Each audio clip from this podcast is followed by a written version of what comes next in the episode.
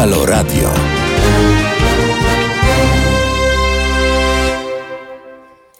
Dzień dobry, nazywam się Natalia Wilk-Sobczak. Moi drodzy słuchacze, dzisiejszym moim gościem pierwszym podczas mojego programu będzie Tomasz Stawiszyński. Tomasz Stawiszyński jest filozofem, publicystą, e, wypowiada się ostatnio, zresztą zawsze jak zwykle bardzo mądrze, e, tym razem na temat koronawirusa, ale też bardzo interesująco, warto posłuchać tego głosu. E, czy Tomek jest z nami na antenie? Jestem, jestem, halo, halo. Ja Cię Cześć. słyszę bardzo dobrze. Cześć, Dzień dobry, cześć. Bardzo mi Dobrze, miło, jak się za czujesz? zaproszenie. O, A, mi no, jest trudne bardzo miło. pytanie.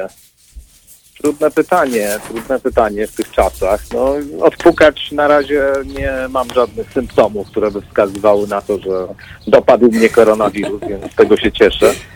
No i staram się jakoś zachowywać e, spokój e, w tym wszystkim, ale to nie jest Mhm. łatwe wcale. Zwłaszcza jak się tak jak ja i ty pewnie nieustannie obcuję z infosferą i chłonie te wszystkie informacje na ten temat, bo to jest rzeczywiście no, ciężkie momentami do wytrzymania. No właśnie, Tomku, e, powiedz nam w takim razie, zacznijmy od takiego wprowadzenia e, do naszej rozmowy na temat e, tego świata, który mamy podczas pandemii, podczas epidemii na skalę światową. Powiedz w związku z tym, jaki według Ciebie był świat miesiąc temu, a jaki jest teraz? Mm, No na pewno ten obecny jest zupełnie inny niż ten, który był wcześniej. E, Myślę, że ten świat, który my dzisiaj widzimy i w którym wszyscy żyjemy, to był świat, który oczywiście istniał przez cały czas, tylko teraz dopiero o tym wszyscy wiemy, że on tak, a nie inaczej wygląda.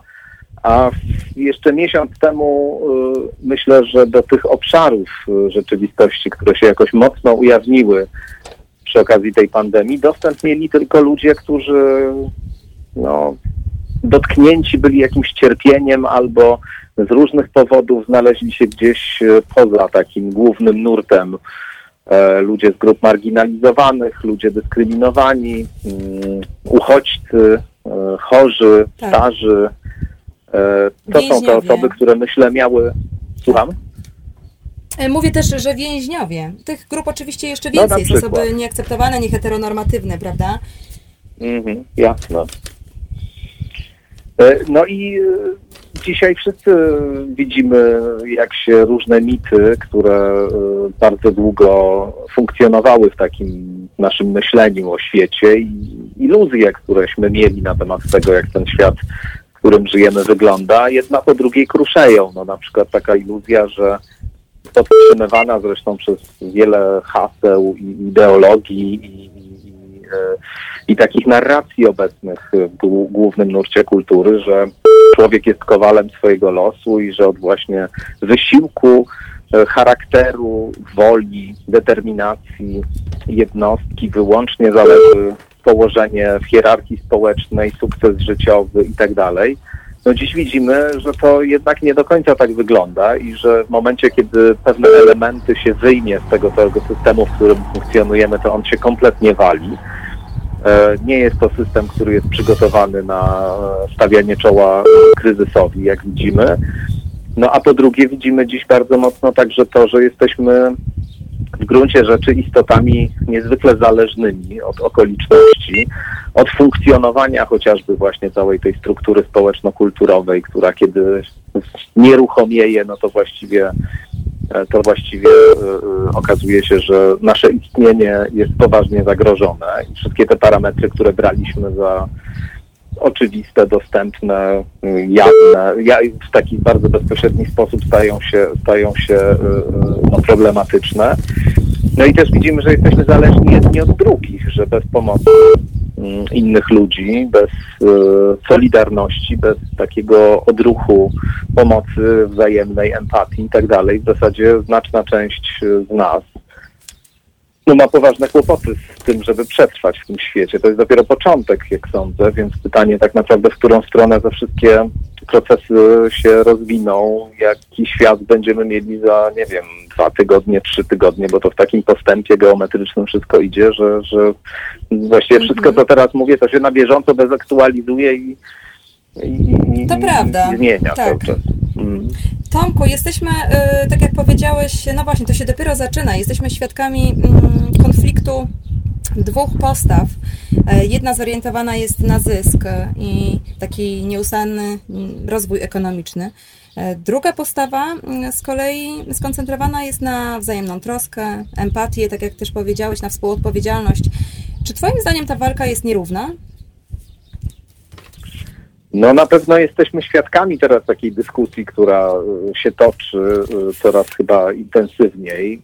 Dyskusji dotyczącej tego, co właściwie jest tutaj w tej chwili priorytetem i jak te priorytety powinniśmy poustawiać. To jest też próba takiego myślenia w szerszym planie czy w szerszym kontekście.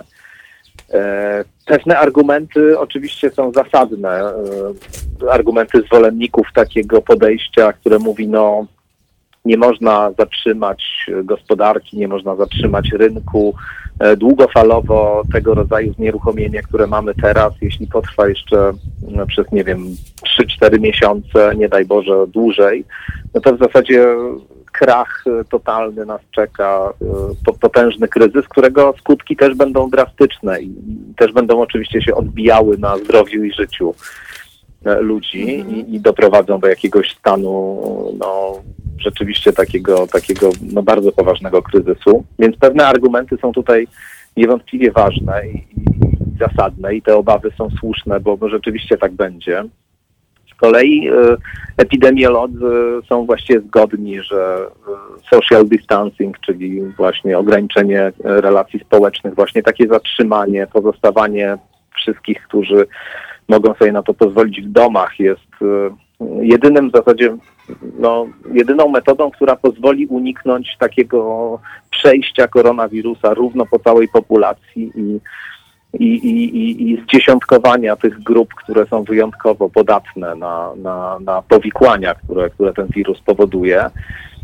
E, no więc tu jest rzeczywiście, e, wydaje się, wybór między Scyllą a Charybdą, to znaczy z jednej strony pomiędzy światem, który ma się zawalić z powodów ekonomicznych całkowicie i też pociągnąć za sobą mnóstwo ofiar, a po drugiej stronie no jakąś taką, takim puszczeniem tego wirusa e, wolno, żeby on zrobił swoją ewolucyjną pracę w społeczeństwie i żeby wyeliminował jednostki słabsze i chore, no bo do tego to się ostatecznie sprowadza y, w zamian za, za odporność stadną. Oczywiście tu się mówi o tym, że te jednostki mają być chronione, te, te wyjątkowo, wyjątkowo podatne, no ale też się mówi, no to będzie taka ochrona, która będzie funkcjonować w świecie, w którym ten wirus będzie szalał, więc jest duże prawdopodobieństwo, że ci ludzie nawet pomimo jakichś środków ochronnych, jeśli, jeśli życie będzie się toczyło jak dotąd, no to, no to, no to zostaną zakażeni i, i, i jakaś ich część, jakiś ich procent umrze. No więc to jest, to się wydaje, tak jak powiedziałem, wybór między Scylą a Charybdą, ale,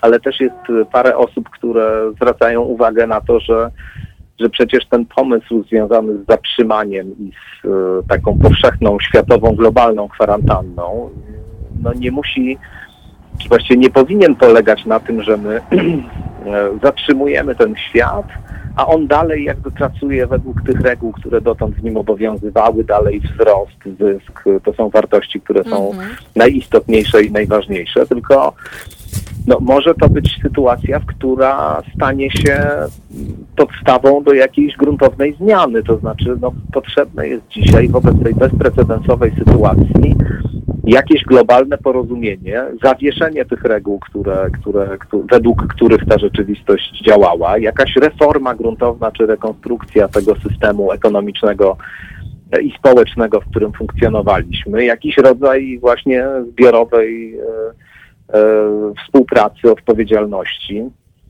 No i tutaj o to chodzi, to znaczy pytanie jest takie, czy, czy jest możliwa jakaś gruntowna restrukturyzacja tego systemu, choćby czasowe zawieszenie jego, jego e, dogmatycznie obowiązujących reguł. No nie właśnie, wiem, nie mam odpowiedzi na to pytanie. Nie mam odpowiedzi na to pytanie. panującego jednak e, w umysłach wielu ludzi takiego tak zwanego negacjonizmu związanego z epidemią. E, przecież te mm, rozmaite zachowania bardzo lekkomyślne, e, pikniki, jakieś zbiorowiska osób, mm. prawda, nad Wisłą na przykład, to wydaje się, że to wszystko mm, zaprzecza faktom, a fakty są takie, że mamy pandemię i jest to wirus, który e, rozprowadza się bardzo szybko i także poprzez osoby, które bezobjawowo e, mogą go e, przechodzić, mogą być wektorami właśnie takimi zakaźniczymi dla innych osób. Tak jak powiedziałeś, tak jak się mówi, dla osób starych i dla osób chorych, dla osób niedołężnych. Ja zastanawiam się w związku z tym, czy może faktycznie w jakiejś części oczywiście, w jakimś stopniu e, tego rodzaju negacjonizm, e, czy można w tej, w części, u części osób, które negują po prostu, czy może wierzą w lepszy świat, jakiś inny świat, nie wiem jakie motywacje mogą im mhm. sprzyjać, natomiast wydaje mi się, że jedną z nich może być faktycznie pragnienie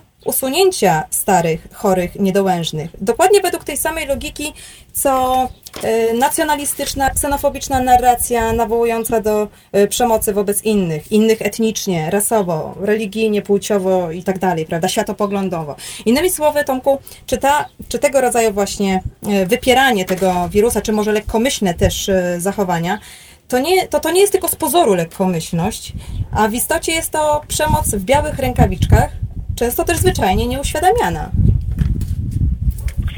No, y, myślę, że na pewno są jakieś takie, y, są jakieś takie symptomy, które by wskazywały na to, że przynajmniej gdzie niegdzie ten rodzaj ideologii stoi za, za jakimiś podejściami czy zachowaniami w odniesieniu do tej epidemii. No bo w sumie jak pomyślimy o takiej klasycznej o takim klasycznym społecznym darwinizmie, który, który, który no, jest taką ideologią popularną na przełomie XIX i XX wieku e, zwłaszcza. Jest taką próbą aplikacji e, teorii ewolucji do życia społecznego, to faktycznie niektóre głosy, e, znowu może rzeczywiście nieświadomie, które nawołują do tego, żeby zawiesić wszystkie kwarantanny, wrócić do normalnego życia i w ogóle zasadniczo nie przejmować się tym, co się dzieje, bo w większości dotyka to osób starszych i chorych, no korzystają z tego słownika ponurego, e, z tego przekonania, że właśnie rzeczywistość społeczna czy polityczna jest taką areną przypominającą e, świat natury, przypominającą dżunglę, w której jednostki walczą o przetrwanie, maksymalizują swój potencjał reprodukcyjny i e, no, wspinają się po szczeblach hierarchii e, przy okazji niszcząc albo, albo, albo eliminując tych słabszych, albo podporządkowując ich sobie.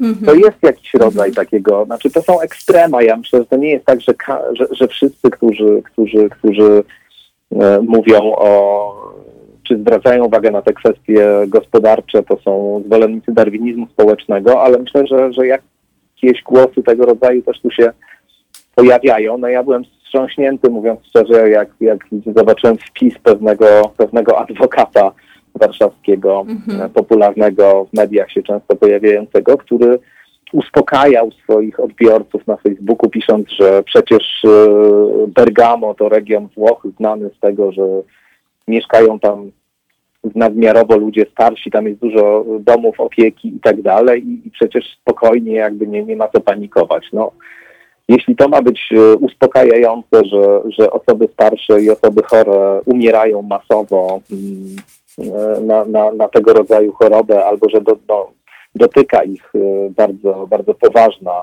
bardzo poważnej formie, to, to, to, to schorzenie, to zakażenie, no to, no to ja nie wiem, na jakim my świecie żyjemy, jeśli, jeśli to ma być informacja e, uspokajająca. Ja, ja, ja żyję w innym niż ten warszawski adwokat w każdym razie i mnie to wcale nie uspokaja i nie tylko, nie tylko z uwagi na, na moich własnych bliskich, o których, o których się martwię, nie tylko z uwagi też na to, że martwię się również o swoje zdrowie i, i zdrowie moich bliskich, którzy nie są w wieku podeszłym ani ani nie mają chorób współistniejących, bo takie osoby też e, na tę chorobę umierają przecież, na, na tego wirusa.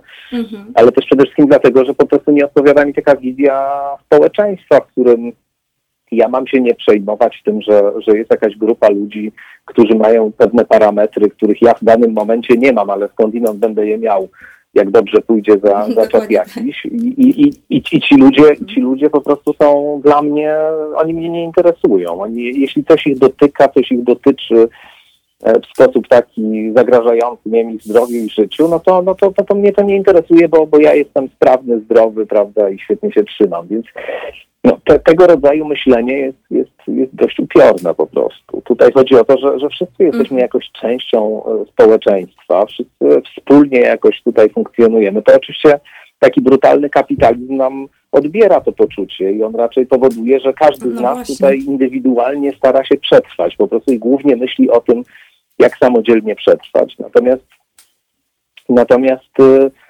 no cóż, no właśnie taki moment, jaki mamy teraz, pokazuje nam bardzo mocno, że, że, że jesteśmy w jakimś sensie wszyscy w tym samym położeniu. To znaczy dzisiaj wcale nie jest tak, że, że prawda, jednostki jakieś super sprawne i świetnie radzące sobie tam w jakichś różnych dziedzinach życia są w jakiejś szczególnie lepszej sytuacji. No tak samo są narażone na, na, na zachorowanie, tak samo się martwią o swoich bliskich, też y, starają się tego, tego za wszelką cenę uniknąć. No i to jest taki moment, w którym można się trochę wybudzić z tego, z tego, z tego, brutalnego, z tego brutalnego świata, z tego snu o tych właśnie jednostkach, które ze sobą walczą w dżungli i każda musi, i każda musi przetrwać. Mhm. Mówiłeś nieraz, Tomku, pisałeś nieraz w swoich felietonach, że świat już nigdy nie będzie taki sam. Tylko czy nie jest tak, że po ustaniu pandemii, mm, czy to będzie za kilka miesięcy, czy za rok, czy za miesiąc, y, i wrócimy wtedy do mm, tych, tego naszego starego życia, do tej e, nadmiernej konsumpcji, do gromadzenia rzeczy, do przedkładania zysku e, nad ludzi i relacje. Czy nie jest właśnie tak, że właściwie wrócimy do starego świata, do tego, jaki był, dlatego że bardzo szybko wracamy do swoich starych e, nawyków?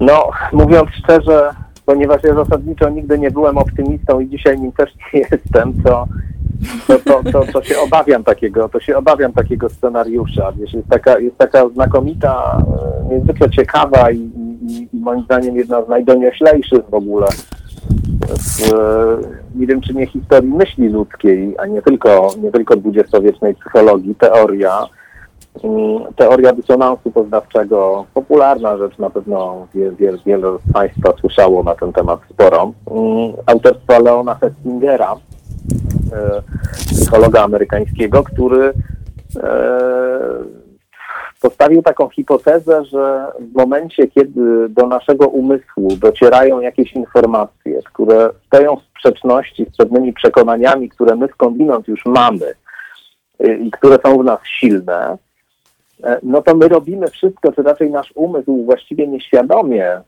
w dużym stopniu robi wszystko, żeby zniwelować, nie, nie, właśnie nie robi wszystkiego, żeby zmienić swój sposób myślenia, żeby przyswoić te nowe informacje i wypracować jakiś inny obraz świata, tylko całą energię i siłę angażuje do tego, żeby utrzymać ten obraz, który już ma.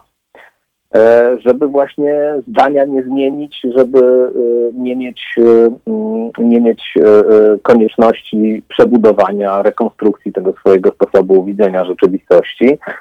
Dysonans poznawczy to jest ta sytuacja takiego poczucia wewnętrznego konfliktu. Dysonans to jest właśnie rodzaj takiego poczucia, że coś jest w stanie konfliktu, coś się z czymś nie zgadza.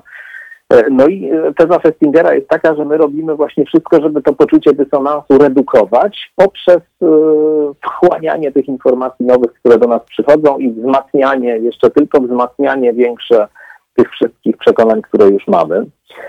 I on przeprowadził dosyć słynną taką, no właściwie nie, nie, nie, nie można tego nazwać eksperymentem, ale, ale jakiś taki rodzaj właściwie naukowego performance'u to był chyba w latach 50. E, w Stanach Zjednoczonych działała apokaliptyczna sekta prowadzona przez niejaką Marion Jones, e, która to pani Marion Jones twierdziła, że tam e, któregoś to dnia na Ziemię przyleci statek kosmiczny, który tę Ziemię zniszczy, ale zanim ją zniszczy, to weźmie grupę wybranych, w szczególności właśnie jej jej podopiecznych, jej wyznawców i przeniesie ich wszystkich bezpiecznie na jakąś tam planetę. No ja mam bardzo głębokie przekonanie, że to właśnie będzie tego, to, a tego dnia. Ta cała sekta, mimo tego, że wydawało się to dość absurdalne wszystko, liczyła e, kilkanaście, kilkanaście niezwykle zaangażowanych osób, w tym takich e, ludzi także majętnych, którzy na przykład przepisali tej kobiecie wszystkie swoje dobra materialne, no bo uznali, że skoro ziemia się, ziemia zostanie zniszczona, no to przecież nie ma sensu gromadzić pieniędzy. No i Festinger razem ze swoimi doktorantami kilkoma przeniknął tam do tej grupy, bo był ciekawy, co się stanie, kiedy e, okaże się, bo taką poczynił hipotezę badawczą, że jednak ten statek mhm. kosmiczny nie przyleci i nie zniszczy Ziemi. No i jego teza, czy mhm. hipoteza właśnie była taka, że y, ci ludzie nie tylko nie odejdą od tej kobiety, od pani Marion Jones, nie tylko nie uznają, że ona jest oszustką i, i że wprowadziła ich w błąd i zażądają na przykład zwrotu pieniędzy i tak dalej, ale że przeciwnie, oni jeszcze bardziej intensywnie zaczną tą swoją e, wiarę wyznawać, jeszcze bardziej się zaangażują w głoszenie tej nowiny, tylko że zostanie ona odpowiednio przeformułowana. No i tak się rzeczywiście stało. Mhm. Statek kosmiczny nie zniszczył Ziemi, natomiast członkowie tego, e, tego zgrupowania przekonani zostali przez panią Marion Jones, która im powiedziała, że no, z uwagi na to, że bardzo tutaj e, owi kosmici, którzy mieli zniszczyć Ziemię, doceniają ich wierność, wysiłek i prośby, E, żeby tej ziemi jednak nie niszczyć, no to się zdecydowali, żeby tego jednak nie robić. Ja opowiadam te, te, te, te i, i, i zaczęli, jak powiadam, jeszcze intensywniej tę wiarę wyznawać i głosić. Tam jakieś kolejne terminy się pojawiły. No w każdym razie opowiadam tę długą mm -hmm. anegdotę po to oczywiście z jednej strony, żeby uchylić się od bezpośredniej odpowiedzi, co będzie, bo, bo, bo tego nie wiem, nie co będzie ale obawiam się, że taki mechanizm może niestety, że taki mechanizm może niestety się tutaj pojawić. To znaczy, że, że może właśnie z uwagi na skalę tego kryzysu, na to, jak głęboko on przemodeluje cały nasz sposób widzenia świata, jakim wyzwaniem totalnym się stanie dla, dla nie wiem, rynków finansowych, dla tego, tego urządzenia społecznego, w którym my żyjemy dziś, no to może może oczywiście się to skończyć jakimś przewrotem i właśnie jakimś zawieszeniem, przemodelowaniem, uznaniem, że no rzeczywiście te wszystkie bzdury, któryśmy się tutaj, którymiśmy się tutaj zajmowali, one, one, one, one, one wymagają jakiejś reformy totalnej. Ale wiesz, no tak się zastanawiam tymi politykami polskimi, którzy się tam naparzają nieustannie po prostu ciągle, nawet przy okazji no już takiej naprawdę kryzysowej sytuacji. I właśnie zastanawiam, czy tam nie ma takiej mhm. refleksji, że nie, no, że ludzie, po prostu czym my żeśmy się tu zajmowali po prostu przez tyle czasu, zamiast jakby zadbać o to państwo jakoś elementarnie, cośmy się po prostu tłukli po głowach. Więc, więc, może, więc może coś takiego będzie, może coś takiego będzie, nie wykluczam tego, ale, ale obawiam się, że rzeczywiście może zadziałać tam ten mechanizm redukcji dysonansu opisywany przez Festingera i po prostu jeszcze mocniej się, się e, ten cały system odrodzi i zacznie, i zacznie, mm, i zacznie funkcjonować. To to też jest możliwe. Mhm. To, o czym mówisz, y, o tym dysonansie poznawczym i wzmacnianiu naszych postaw, naszego światopoglądu y, w jakichś sprawach, w jakichś materiach, y, nasuwa mi mm, skojarzenie z, z fragmentem oczywistym ze zbrodni i kary Dostojewskiego. O tej morowej mhm. za, zarazie ciągnącej się. Mhm. Tutaj e, mogę kawałek przeczytać, dlatego że on bardzo ładnie ilustruje E, tym, mhm. e, czym jest właśnie to wzmacnianie tych e, naszych przekonań. A więc zginąć mają wszyscy, oprócz kilku nader nielicznych wybrańców. Pojawiły się jakieś nowe złośliwe drobnoustroje, które się zagnieżdżały w ciałach ludzi. Lecz były to duchy, obdarzone rozumem i wolą. Ludzie, którzy je przyjęli w siebie, natychmiast dostawali obłędu i opętania, ale nigdy, Nigdy ludzie nie poczytywali siebie za tak mądrych i niezachwianych w prawdzie, za jakich uważali siebie ci zarażeni.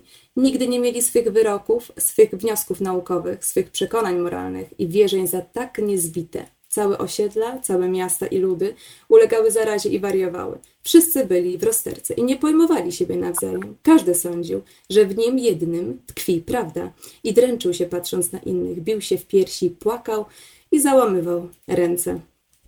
Czy koronawirus nie pokazuje nam właśnie tego, Tomku, jak myślisz? No myślę, że tak, myślę, że tak. W ogóle Dostojewski to jest dobry autor pod wieloma względami do tego, żeby, żeby go czytać w tym, w tym y, kontekście I, i, i, oczywiście to wszystko, co wynika z innych y, plag i innych zaraz, y, to też jest pewna lekcja, którą tutaj warto odrobić przy okazji właściwie tego procesu, w którym my jesteśmy, a który zdaje się być takim początkowym akordem dopiero tego, co, co się dzieje.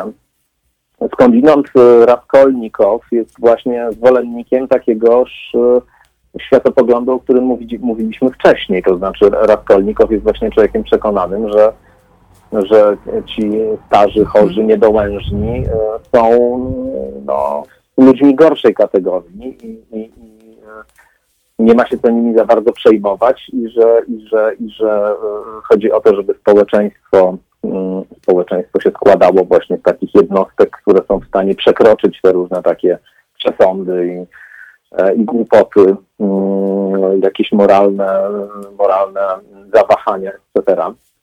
No ja też e, czytam dużo teraz mm, Jeana Delimont, to jest taki francuski historyk, który zmarł w tym roku, e, który jest autorem monumentalnej pracy, znaczy wielu świetnych książek w ogóle, ale, ale takiej monumentalnej, słynnej pracy Strach w kulturze Zachodu. Jeszcze jest drugi tom, który się nazywa Grzech i poczucie winy w kulturze Zachodu.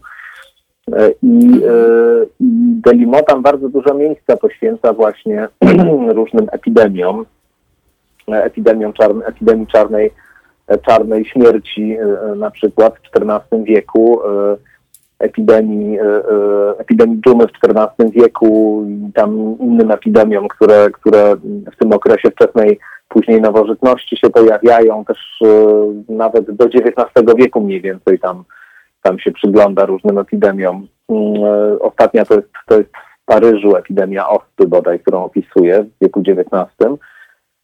No i on mhm. rzeczywiście tam wynajduje takie takie, takie społeczne, społeczne parametry, które się powtarzają w przypadku zaraz i, i, i pewnie się tutaj też będą powtarzać, już się chyba powtarzają, um, związane na przykład z, z, takim zdemolowaniem całkowitym struktury społecznej, to znaczy no my, my, my jednak przyzwyczailiśmy się do funkcjonowania w jakimś takim, w jakiejś takiej strukturze, w takim, w takim jakby bazowym układzie, który jest dla nas e, punktem odniesienia i nawet jak myśmy się zaburzali wewnętrznie na przykład w jakiś sposób, to skądinąd oczywiście też e, nie jest tak, że nasz świat zewnętrzny jest niezależny od, wewnętrzny jest niezależny od zewnętrznego, ale, ale nawet kiedyśmy mieli jakieś e, stany, nie wiem, jakieś zaawansowane obawy, paranoidalne fantazje, lęki, jakieś rzeczy, które które nas nękały, trapiły i tak dalej,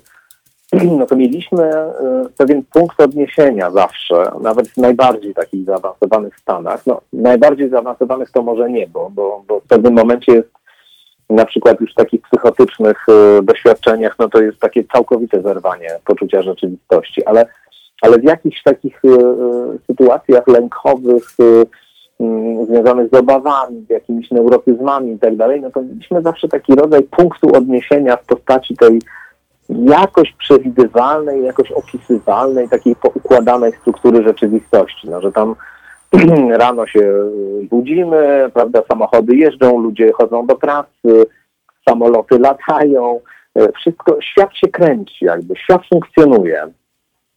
No i teraz mhm.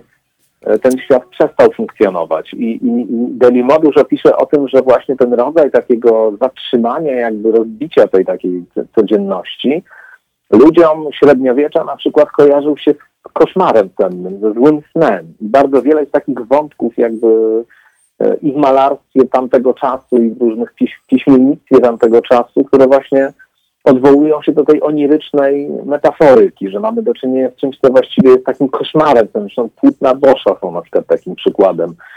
Na przykład są przykładem te, te, tego, tego, tego, tego rodzaju jakby estetyki.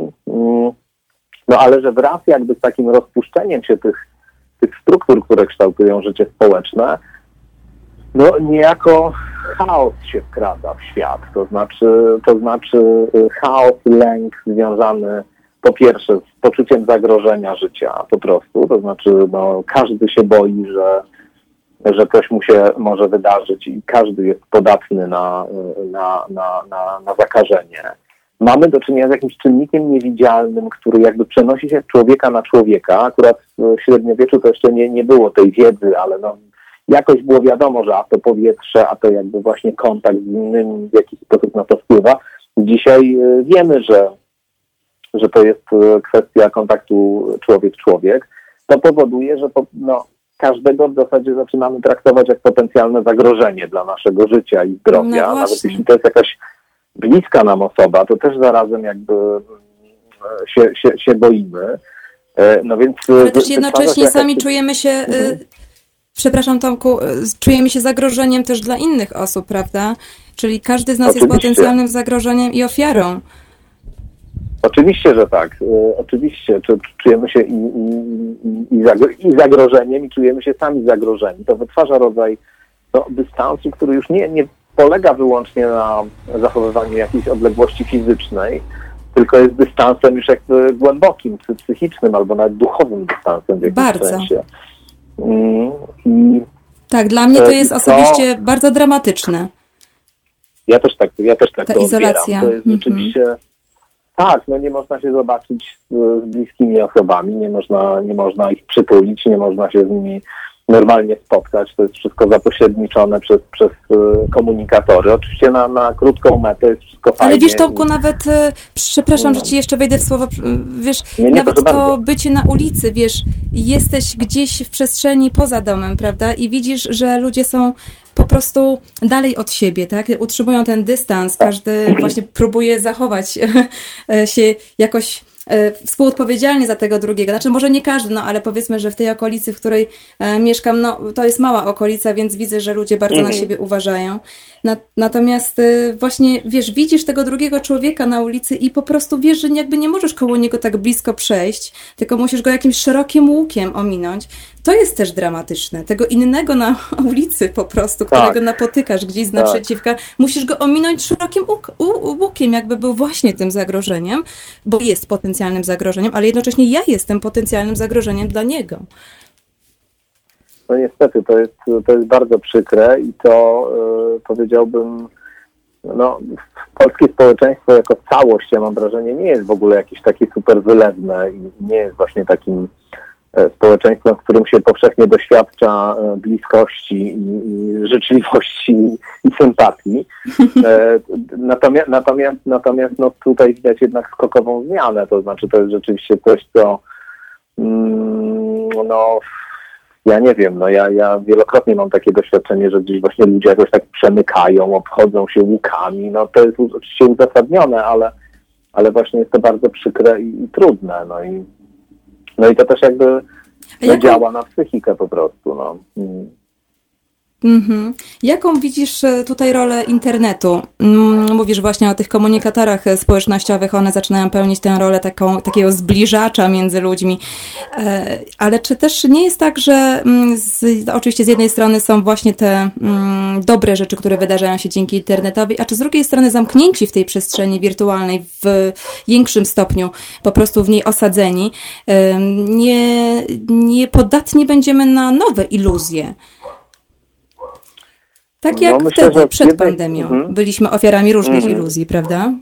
No właśnie, właśnie. Ja tutaj też o tym pamiętał, że, że, że oczywiście, no, znaczy w ogóle trudno sobie wyobrazić, co tutaj by się działo, gdyby tego internetu nie było. To znaczy, mm, w zasadzie jest to dzisiaj trudno wyobrażalne. Taka sytuacja bez tego, e, bez tego, bez tego narzędzia. Oczywiście świat w jakimś sensie tak wygląda, jak wygląda, bo to narzędzie jest. W związku z czym, gdyby go nie było, no to po prostu rzeczywistość by inaczej funkcjonowała, więc pewnie byłoby to mniej dotkliwe, gdyby, e, e gdyby, gdyby coś takiego się wydarzyło, a przynajmniej nie miałoby tak katastrofalnych skutków, jak na przykład wyłączenie nam dzisiaj internetu globalne. Oh, to, to, to, to już by była rewolucja. Sobie, no właśnie, pomyśl sobie, co by było, gdyby teraz przestał działać internet na całym świecie. Ja nie wiem, co to by się stało, ale to byłby jakiś w ogóle... Ach, mm, no w każdym razie... Ale czy do, y, czy do rewolucji e, nie potrzeba tylko jednego tutaj elementu, znaczy podejrzewam, że podejrzewa też wielu różnych elementów, ale myślę o jednym takim kluczowym, Mianowicie mm, to, że y, ta pandemia, ta sytuacja, w jakiej jesteśmy, mm, jesteśmy w obliczu właśnie tego koronawirusa, który totalnie rozbraja nasze życie, zdemontowuje kompletnie y, naszą codzienność. Czy mm, Twoim zdaniem y, nie ujawnia on albo nie obnaża on takiej dramatycznej właśnie klasowości społeczeństwa? Bo ci, co mogą sobie pozwolić na pracę zdalną z domu, pracują z domu, zostają w domu. Ci, co mogą sobie pozwolić na to, by zostać w domu, nie martwiąc się o finanse, czy mając jakieś rezerwy, zostają w domu. Czyli są jakby w bezpieczniejszej sytuacji. Natomiast jest szereg ludzi, już nawet y, mm, nie trzeba wspominać oczywiście o personelu medycznym, z oczywistych względów on pracuje i, i to zasługuje na ogromny, ogromny nasz szacunek oczywiście i z naszej strony także y, pracę po prostu spłaszczającą tą, tę, tę krzywą Jasne. zachorowań. Natomiast jest, y, prawda, jest jeszcze szereg ludzi, zawodów takich jak chociażby cały długi łańcuch dostaw, sklepikarze, budowlańcy, ochroniarze, magazynierzy. To są ludzie, którzy chodzą do pracy, są w tych miejscach i już teraz słychać gdzie niegdzie w różnych firmach głosy, że mm, się buntują. Buntują się przeciwko mhm. przychodzeniu do pracy i byciu po prostu w jakiejś grupie osób, nawet jeżeli tam jest jakiś dystans zachowany, ale to już jest jakby wbrew ich woli, czy może nawet gdyby chcieli wziąć L4 tak zwane, no to wiązałoby się to z obniżeniem ich pensji miesięcznej, a poza tym e, często nawet po prostu nie ma takiej możliwości, by sobie wziąć takie zwolnienie lekarskie w przypadku pewnych e, zawodów na Trzeba by się najpierw umowach. dostać do lekarza, a to, już, a to podobno jest utrudnione teraz. Tak. Więc y, no właśnie. czy nie mamy tutaj do czynienia z taką głęboką, właśnie takim obnażeniem kolejnego oczywiście e, problemu w, w, naszym, w naszym tutaj świecie, czyli um, ogromnej klasowości. I ta grupa, ona się może zbuntować po prostu i zostać w domu, a wówczas e, no, cały ten system ekonomiczny ulega demontażowi, dlatego że to oni podtrzymują tę już i tak chwiejną e, strukturę, jaką jest gospodarka naszego kraju. Jasne, to znaczy oczywiście, to, to jest jeden aspekt. Tutaj trzeba też pamiętać, że to nie jest do końca klasowe, to znaczy też, e, nie wiem, właśnie lekarze, chirurdzy, prawda, mm, e, generałowie, politycy i tak dalej. To są wszystko te grupy, które, które, które no, mają akurat tego rodzaju zadania, że, że trudno, żeby wykonywane, wykonywać je online. E, I też trudno, żeby w zasadzie jakby wszyscy mogli pracować online. No nie, nie ma takiego, nie ma takiego mm, zawodu, który... Zawodu. Tak, znaczy, tak, nie, nie, ma, nie, ma takiego, nie ma takiego zawodu, który, który, który byłby, no nie wiem, no, znaczy, który miałby takie cechy, które przynależałyby do wszystkich innych zawodów. Każdy, każdy zawód jest inny, każdy człowiek e, działający w pewnej profesji, no, operuje jakimiś narzędziami, E, działa w jakimś obszarze, sferze i tak dalej, więc jakby no, trudno oczekiwać, żeby do wszystkich jakby grup społecznych i do wszystkich zawodów można było zastosować e, jednakowe kryterium, żeby wszyscy mogli zostać w domu, tak by było najlepiej oczywiście, ale, ale no to jest kwestia już tego, jak świat wygląda, to już nie jest nawet kwestia społecznego urządzenia do końca.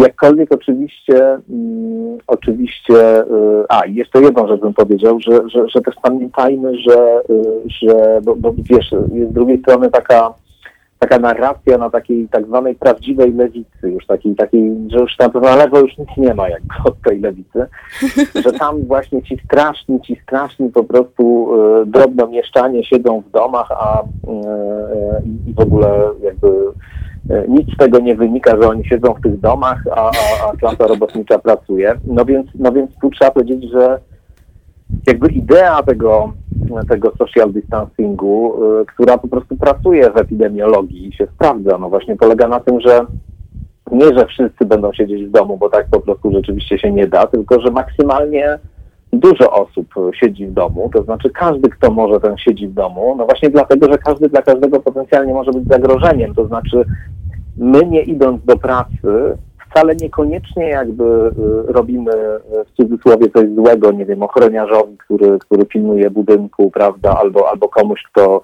kto musi tam w tej pracy być. No bo też być może go chronimy właśnie przed kontaktem z nami, więc może akurat y, w ten nie tylko jego, bo on może przejąwszy od nas wirusa, który na przykład u nas przebiega bezobjawowo, następnie zakazić e, jakieś osoby, które, które potem przejdą to bardzo, bardzo ciężko. Więc jakby idea jest taka, że, że, że, że ci, co mogą, to zostają, no i, i, i tyle. I to, i to bałbym się tego, żeby właśnie w tym momencie jeszcze się antagonizować, jakby na zasadzie takich, kto może, a kto nie może siedzieć w domu, że ci, co siedzą, to, to, to mają jakoś szczególnie lepiej. No, no różnie bywa. Są ludzie, którzy którzy w domu e, przeżywają i doświadczają piekła. Nie wiem, ofiary przemocy domowej, które, które mogły zostać odesłane do biura na przykład, bo ich praca właśnie umożliwia funkcjonowanie zdalne, a może one wolałyby jednak nawet za cenę pewnego ryzyka funkcjonować, funkcjonować w świecie niewirtualnym. Mhm. Więc, więc to jest sprawa, sprawa, sprawa trochę złożona, wydaje mi się. Ale na pewno jest tak, że, że, że, że to też ujawnia to, o czym powiedziałaś. Myślę, że przede wszystkim w kontekście ludzi e, funkcjonujących na umowach śmieciowych, mm, ludzi samozatrudnionych, którzy, którzy w zasadzie jakby w minimalnym stopniu objęci są w tej chwili zainteresowaniem e, państwa. To znaczy prawdopodobnie coś trzeba będzie wymyślić na ten temat, ale, ale, ale, ale na razie no to głównie pomoc e, obejmuje albo przedsiębiorców, chociaż ta pomoc to też jest taka na razie, że tam nie, nie na wiele się przyda. E, albo, mhm. albo osoby zatrudnione na, mm, na umowie o pracę. Natomiast jeśli ktoś, e, jeśli ktoś właśnie funkcjonuje w tym prekariacie takim mm, totalnym, dzisiejszym, no to, no to w zasadzie zostaje często z dnia na dzień bez żadnych pieniędzy. E, nie wiem, osoby, które, które tutaj pracują w Uberze, mm, to często są osoby, które przyjechały z zagranicy. Tutaj funkcjonują na jakichś no bardzo dramatycznie złych warunkach i, i, właściwie jak nie zarabiają pieniędzy, to nie są w stanie w ogóle, w ogóle funkcjonować i, się utrzymać, a zarabiają na bieżąco. Takich ludzi jest bardzo dużo. E, I no właśnie, i tu, i tu jest ten moment, wiesz, tu jest ten moment, o którym mówiliśmy, to znaczy tu jest ten moment, kiedy, kiedy no trzeba, trzeba się zapytać, czy my jesteśmy właśnie zbiorem jednostek, jednostek które na siebie wzajemnie patrzą wrogo i uważają siebie wzajemnie za konkurencję w dostępie do jakichś dóbr e, różnorakich, e, przyjmują taką zasadę, że no trudno, no to, to radź sobie sama po prostu, albo radź sobie sam, jeśli, jeśli nie wypracowałaś, czy nie wypracowałeś sobie e, jakiegoś tutaj zabezpieczenia, które by ci pozwalało na przykład właśnie przesiedzieć to wszystko w domu i rzucić pracę i tak dalej no, y, czy jesteśmy jednak wspólnotą, która, która się poczuwa do jakiejś e, solidarności, która rozumie, że to są nasze wszystko sprawy i że każdy z nas e, może się znaleźć e, w dowolnym, w dowolnym położeniu w każdej chwili, jak pokazuje ta sytuacja. To znaczy my, my właśnie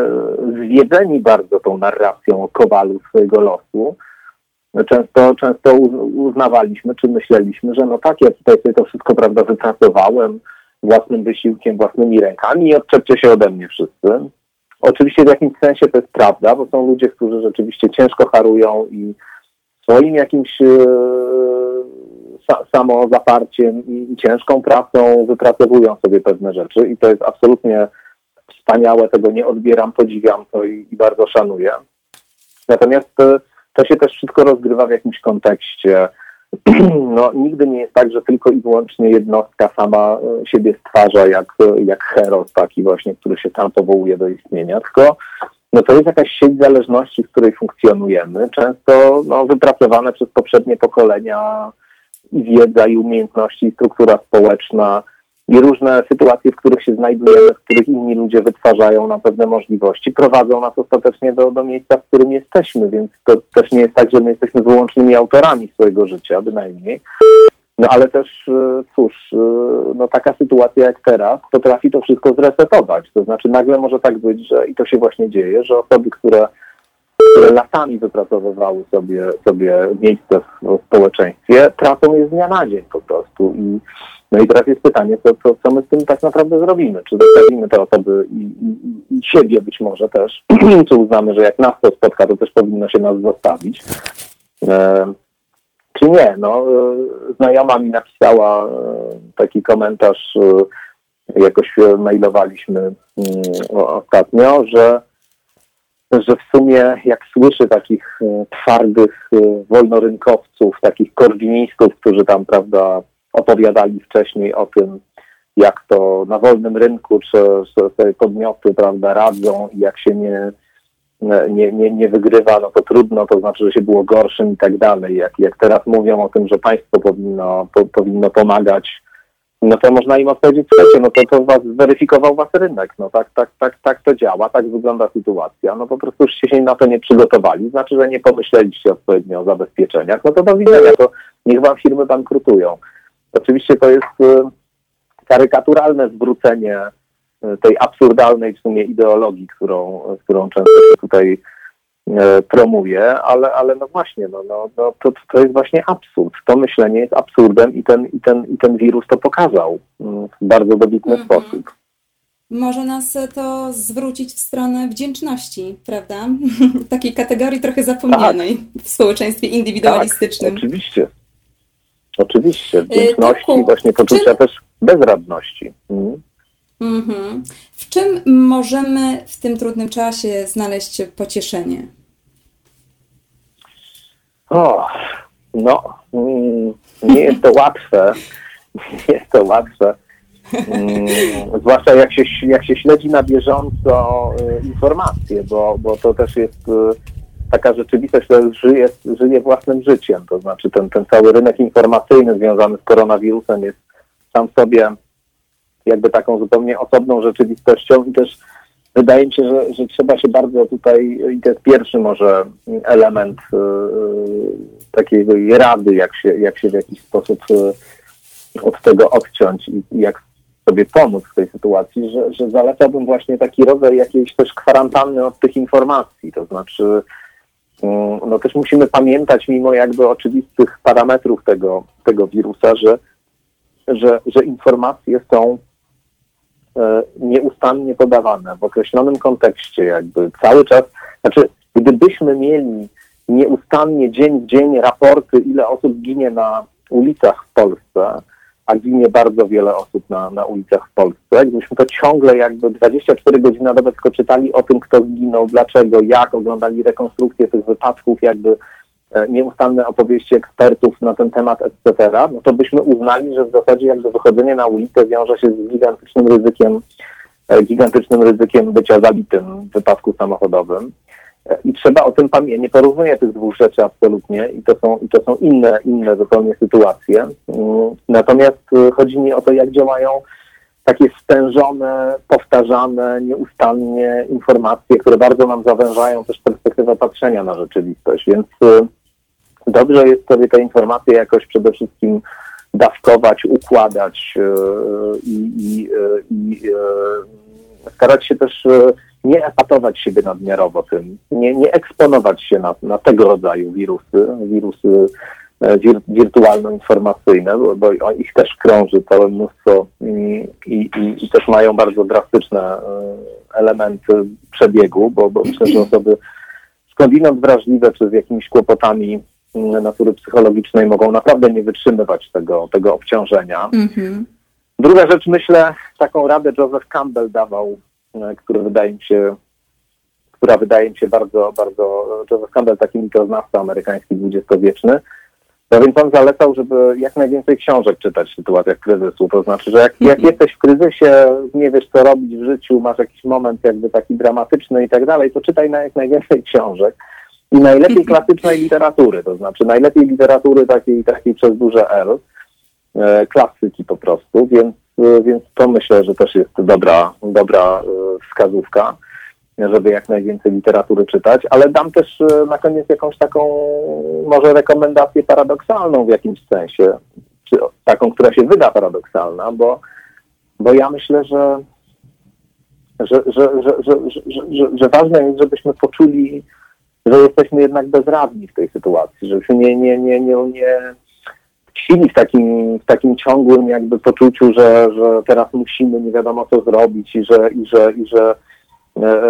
no właśnie nieustannie potrzebujemy się tylko mobilizować i tak dalej, tylko że, że nie, no jesteśmy też ludźmi, którzy są krusi, bezradni w tym wszystkim, nie, nie potrafią z pewnymi rzeczami sobie poradzić i i czasami takie momenty jakby rozbicia, nie wiem, rozpaczy, jakiegoś poczucia lęku właśnie, potrzeby, nie wiem, kontaktu z bliskimi i tak dalej są jak najbardziej w, tych, w tej sytuacji zrozumiałe, naturalne i, i, trzeba sobie na to pozwolić po prostu. I myślę, że to, że to, że to jest chyba najważniejsze. Tomku, a co powiesz o komentarzu, który tutaj um, otrzymaliśmy od jednego z naszych słuchaczy? Napisał mm. tak: Wdzięczność wobec sił wyższych lub urzędników państwowych to raczej słusznie zapomniana kategoria. No, y, ja nie wiem. To znaczy, myślę, że na przykład teraz y, wielu z nas uświadomi sobie, jak istotną rolę pełnią naukowcy w społeczeństwie. Jak istotna jest nauka, jak istotna jest, jak istotna jest praca ludzi, którzy, którzy często w jakimś mm -hmm. niedofinansowaniu w ciągłym w ciągłym po prostu poszukiwaniu grantów, w ciągłym. E, ja znam wielu ludzi, którzy zajmują się nauką i wiem, jak ta rzeczywistość wygląda. I no, ona nie, nie, nie jest wesoła. I, I też pozycja społeczna nauki w Polsce różnie, różnie, różnie wygląda, więc myślę, że to jest na pewno coś takiego, co, co, co, co może zmienić nasz sposób myślenia o, o, o naukowcach i wdzięczność wobec, wobec ludzi, którzy w tej chwili dniami i nocami tam pracują, żeby znaleźć jakieś panaceum na to cholerstwo, jest, jest mm -hmm. jak najbardziej wskazana, myślę. Myślę, że też no, niesamowicie się wpisują lekarze, pielęgniarki, ludzie, którzy pracują na pierwszym froncie, którzy też pracują tak, w ratownicy medyczni, to sanitariusze. Znaczy, Oczywiście, oczywiście, oczywiście. Wszyscy, Te, cały ten Panowie, panie sprzątaczki w szpitalach, prawda? Przychodnie. Oczywiście. Mega ważna praca. Teraz właśnie widać, jaka, jaka niesamowicie ważna jest to praca. No, jak, jak bardzo potrzebujemy wszystkich tych ludzi i, i jaką oni niesamowicie istotną spełniają rolę w społeczeństwie. Też panie, które pracują w sklepach na przykład i panowie to jest, to jest też e, po prostu w tym momencie coś naprawdę niesamowitego. Ja tak, szereg dostawców, prawda? Obok. W tej chwili jesteśmy w domach tak. i czasami czekamy na odbiór jakiejś książki czy jakiegoś Oczywiście. towaru, prawda? To jest niesamowite, Oczywiście. że właściwie to, co powiedziałeś, wszyscy jesteśmy sobie potrzebni. Naturalnie, naturalnie i to, i to, i, i myślę, że wdzięczność wobec nich też jest, też jest wskazana. Co do siły wyższej, no czemu nie? No jeśli ktoś jakby odnajduje w tym rodzaj, e, rodzaj e, sensu, poczucia, że to w jakiś sposób, nie wiem, tłumaczy mu świat, no żyjemy w kulturze, która od tysięcy lat jakby operuje takimi kategoriami. I, jeśli ktoś jakby ma tego rodzaju wrażliwość i, i ten, to, to, to, oczywiście, że tak. To, to, to może w tym widzieć element Bożego planu nawet. No. Tomku, e, ostatnie pytanie dla Ciebie. Muszę wybrać się z szeregu różnych innych, ponieważ e, czeka już nasza kolejna gościni. E, za chwilkę się skontaktujemy z naszą kolejną gościnią Beatą Pałczak, nauczycielką oraz anglistką opowie o nauczaniu online'owym. Ale jeszcze pytanie do Ciebie, dlatego że czytałam Twoje felietony, czytałam wywiady z Tobą. I w jednym z nich powiedziałeś, że nie obce są ci metafizyczne tęsknoty. Co masz na myśli? No, to powiedziałem w kontekście pytania Łukasza Pawłowskiego o, o mój stosunek do, do tekstów i wypowiedzi Tomasza Terlikowskiego, który, który protestował przeciwko mm, zawieszaniu mszy świętych. I, I, ja akurat z Tomaszem Terlikowskim często rozmawiam w różnych okolicznościach i się tam spieramy. I powiedziałem, że no, dla mnie chrześcijaństwo jest w jakimś sensie religią no, taką, która już do mnie nie mówi, to znaczy nie, nie, nie, nie, nie jestem katolikiem, nie jestem chrześcijaninem, jestem ateistą e, raczej. Natomiast, natomiast mówię raczej dlatego, że właśnie że zarazem jakby nie mam takiego światopoglądu, wiesz, który, który ma wielu ateistów na przykład, których znam, którzy są takimi racjonalistami, naturalistami, nauka im tutaj wszystko tłumaczy, oni już nic nie potrzebują innego, wszystko inne to są jakieś irracjonalne opowieści, jakby oni tu mają wszystko wyliczone, opowiedziane, etc. Oczywiście y, trochę, trochę karykaturę, karykaturę tutaj odmalowuję, ale, ale, ale pewne elementy takiej postawy się, się pojawiają. Często oczywiście to też są ludzie, którzy, którzy podkreślają, że nauka także odsłania właśnie potężne obszary niepewności, nie, odpo- nie odpowiada na mnóstwo pytań i że też daje taki rodzaj oddechu metafizycznego. No ale to różnie bywa. W każdym razie mi chodziło o to, że, że, że, że ja sobie rzeczywistość, czy obraz świata raczej kształtuję na podstawie, na podstawie tego, co, co o świecie mówi nauka ale mam też pewien rodzaj jakiejś takiej metafizycznej intuicji, nazwijmy to, czy raczej pewnej metafizycznej potrzeby, która mi mówi, no, że nie, nie powiedziałbym już dzisiaj, bo to już żyjemy w takiej epoce, że tak nie, ma, nie, nie, nie da się mówić odpowiedzialnie, że tam na pewno coś innego jeszcze jest, ale mam rodzaj takiego poczucia, no, że to jest wszystko tak potwornie dziwne, takie jakieś niesamowite. Cała ta rzeczywistość, w której żyjemy, wiesz, to wszystko, co się dzieje tutaj. E, to, że, to, że, to, że w ogóle cokolwiek istnieje, to, że e, istnieje na przykład język i całe te niesamowite, skomplikowane konstrukcje intelektualne, pojęciowe, którymi my sobie rzeczywistość opowiadamy. Nie wiem, że istnieje literatura i tak dalej. Ja wiem, że zaraz tutaj 20 neuronaukowców opowie, jak to w ogóle jest wszystko e, jasne, zrozumiałe i w ogóle tutaj jakieś przepływają neuroprzekaźniki i tam się ciach, ciach wszystko wytwarza, ale, ale oczywiście to nie jest odpowiedź w ogóle na to, na to, o czym mówię i też nie chcę od razu powiedzieć, że to jest dowód na to, że nie wiadomo, co tutaj się się jeszcze może okazać, jeśli chodzi o rzeczywistość, bo też może tak być, że że to są takie wszystko iskrzenia na tych synapsach rzeczywiście i to są takie trochę produkty uboczne ewolucji. To wszystko, co my właśnie przeżywamy jako jakieś niesamowicie doniosłe. I nie o tak naprawdę doniosłość mi chodzi, tylko o taki rodzaj właśnie no czegoś, co się w takim doświadczeniu, nie wiem, bliskości, miłości, odsłania, przyjaźni, ale kontaktu też wcale nie tylko między ludźmi, ale też między ludźmi a zwierzętami na przykład coś jest takiego mm -hmm. niesamowitego, że abstrahując od dziwności samego faktu, że my tu istniejemy. I, I, to jest rodzaj, no nie wiem, emocji, intuicji, który mi towarzyszy i dlatego mam inclinację do takiej literatury, która, która, się, która się metafizycznie jakoś też e, ukierunkowuje, do takich filozofii, które, które też nie stronią od, od refleksji czy intuicji metafizycznej i tak dalej, i tak dalej. Tak. Tomku, wspaniale się Ciebie słucha. Bardzo dziękuję, wspaniale się rozmawia z Tobą. Dzięki. Och, naprawdę. Um, jeszcze chciałabym porozmawiać z Tobą. Mam nadzieję, że będziemy mieli okazję. Jeszcze parę pytań e, czeka dla Ciebie. Zawsze z przyjemnością. naszym gościem, drodzy tak Państwo. Tak herbatą na, na koniec. ja piję kawę. A. Drodzy Państwo, naszym gościem jest, e, był właśnie przed chwilą e, Tomasz Stawiszyński, filozof i publicysta. Bardzo dziękuję Ci, Tomku, i mam nadzieję, że jeszcze do usłyszenia. Dziękuję Natalia, też mam nadzieję. Wszystkiego dobrego. Dzięki za zaproszenie jeszcze raz i Państwu też bardzo dziękuję. Dzięki Tomek. Cześć. A teraz, drodzy Państwo, zapraszam Was do wysłuchania piosenki Everything Now Arcade Fire.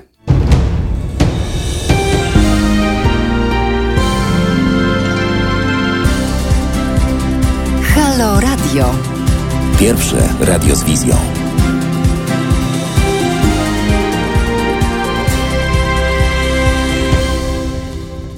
Dzień dobry. E, drodzy Państwo, mm, audycja Natalii Wilk-Sobczak dalej trwa.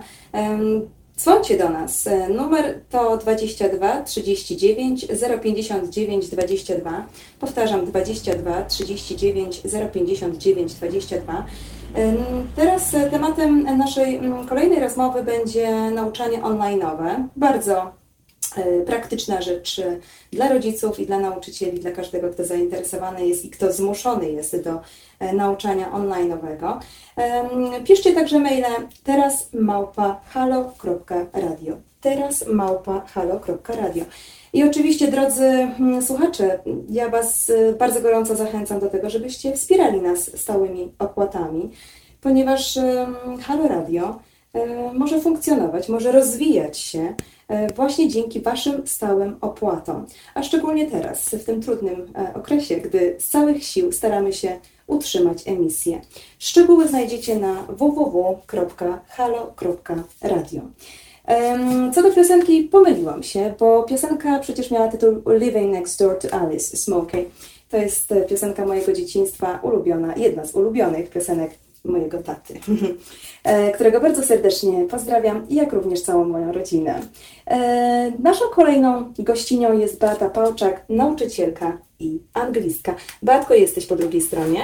Tak, tak, jestem. Dzień dobry, witam Ciebie i witam słuchaczy. Cześć Beatko, bardzo fajnie się Ciebie słyszy przez e, taki komunikator jak radio. A, czyli muszę coś tutaj nie tak?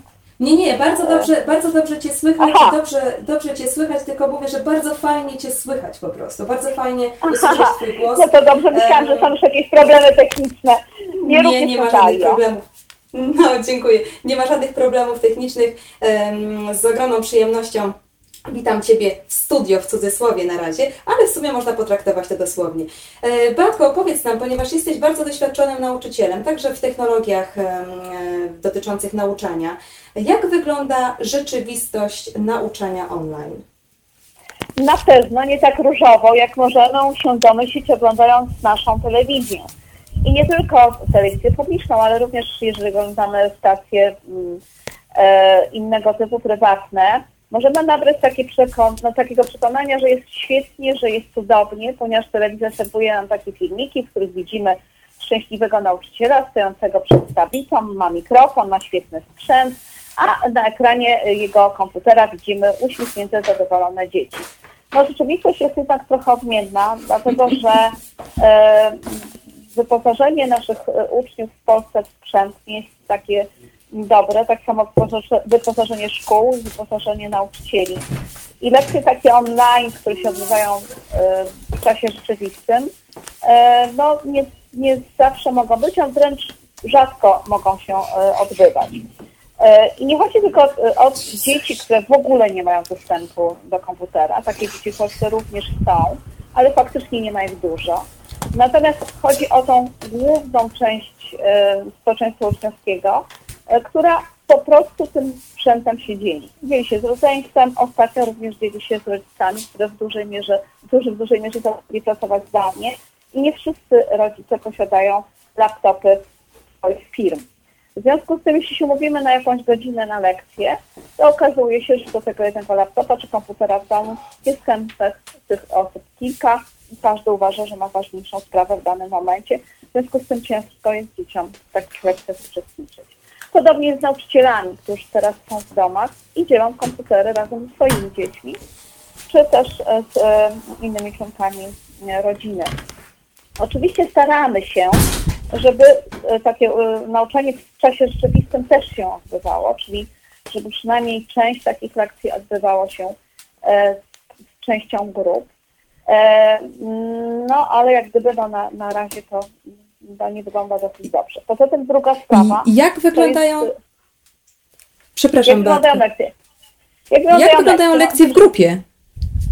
No Więc tak, na razie, jeszcze tylko chciałabym skończyć, że takie lekcje prawdziwe online'owe to może w naszej szkole w większym stopniu ruszą w następnym tygodniu, bo też trzeba powiedzieć, że szkoły nie były przygotowane do tego, żeby mieć taką platformę, na której to może się odbywać. Są pojedyncze szkoły, które takie platformy posiadały przed koronawirusem, większość szkół w Polsce nie posiadało takich miejsc. E, W związku z tym, jeżeli nawet teraz ktoś wybrał, jakaś szkoła wybrała jakiś sposób porozumiewania, to zanim jak gdyby on ruszy, czasu potrzeba. Na przykład nasza szkoła wybrała, wybrała Office 365 i będziemy się e, porozumiewać z dziećmi przy pomocy e, Microsoft Teams, no ale to wymagało założenia kont dla nauczycieli, założenia kont dla dzieci. Te prace są w trakcie i jeszcze jak gdyby ta platforma nie została przez szkołę uruchomiona. Myślę, że ona ruszy z początkiem nowego tygodnia. A na razie każdy próbuje poprawić. Niektórzy używają e, jakichś takich e, platform typu Zoom Klik, e, róż, różnych, różnych. Niektórzy próbują przez Skype'a, przez Messengera w małych grupach, e, no, no, różnymi metodami. Ale w większości, w większości no, nie mamy nauczania e, online, tylko jest to zdalne zadawanie em, treści, no, które są przerabiane samodzielnie przez uczniów z domu. I tak to wygląda w Masz kontakt szkół. z rodzicami i uczniami. Jakie są ich Mam reakcje na e, właśnie te zadawane materiały do odrobienia w domu? to znaczy różne. To znaczy w pierwszym tym e, momencie, kiedy zamknięto szkoły i zadawanie było, e, że tak powiem, dobrowolne, to faktycznie zdarzało się, że niektórzy ambitni nauczyciele zadawali bardzo dużo. No i były tutaj jakieś żale rodziców, że tej pracy jest zbyt dużo. Natomiast no teraz e, jak gdyby staramy się, nie wiem jak nam to wychodzi, jeszcze do tego nie sprawdziliśmy jeszcze, ale staramy się, staramy się, żeby tych prac było troszkę mniej.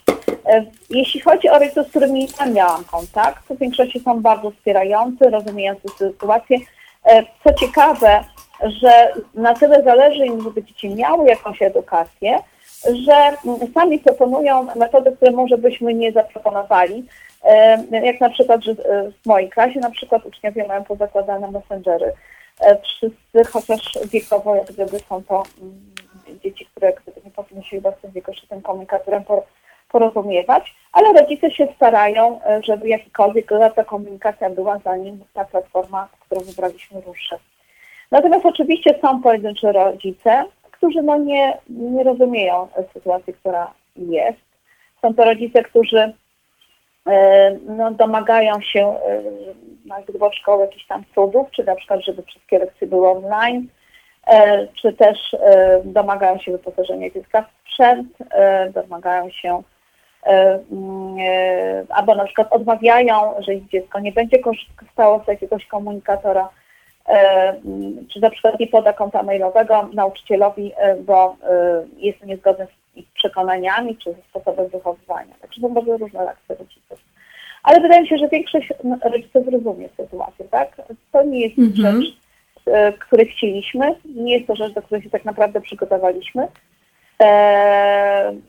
wszyscy bo jeszcze też proszę zwrócić uwagę, że jeżeli zaczynamy używać nowych platform, to musimy umieć je używać. Więc to, co mm -hmm. robimy intensywnie od paru dni, e, to uczestniczymy w wszystkich możliwych e, webinariach, które są w internecie, e, wzajemnie się również doszkalamy, bo tak naprawdę nie mamy takich umiejętności.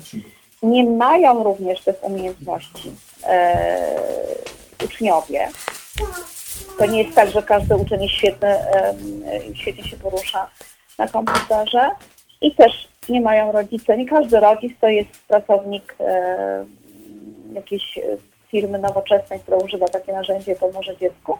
Przecież mamy wśród naszych rodziców i mm, kierowców autobusu i w panów czy panów sprzedających e, handlowców i nie każdy jak gdyby na co dzień w pracy używa e, te platformy komunikowania. W związku z tym no, nie ma takich umiejętności, żeby uczniom pomóc korzystaniu z tych platform, to też jest jakiś problem, że i rodziny nie potrafią zawsze pomóc uczniowi, jak się skontaktować, jak coś używać. Beatko, mów proszę głośniej, dobrze? Bliżej mikrofonu. Dobrze. dobrze tak, bliżej mikrofonu swojego, osobistego, domowego.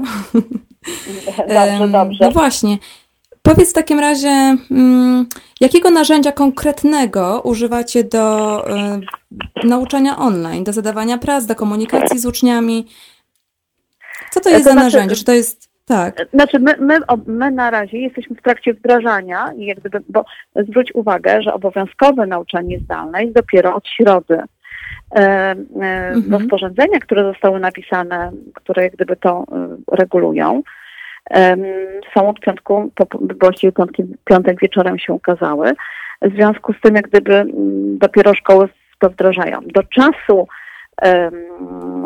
obowiązywania czy do środy nauczanie było dobrowolne, więc e, niektórzy nauczyciele zadawali pewne rzeczy, niektórzy komunikowali się bezpośrednio i używali różnych, bardzo różnych tych platform, e, za pomocą którego się z tymi dziećmi łączyli. Natomiast w większości było to po prostu zadawanie raczej prac, czyli ludzie pisali na jakimś, nie wiem, dokumencie, na dysku e, Google czy na czymkolwiek jakieś zadania, dawając e, linki do jakichś filmików, dając linki do jakichś interaktywnych zajęć, które są w internecie, czy też do materiałów, które dziecko w domu posiada, prosząc o wykonanie określonych zadań i przesłanie tych zadań e, z powrotem.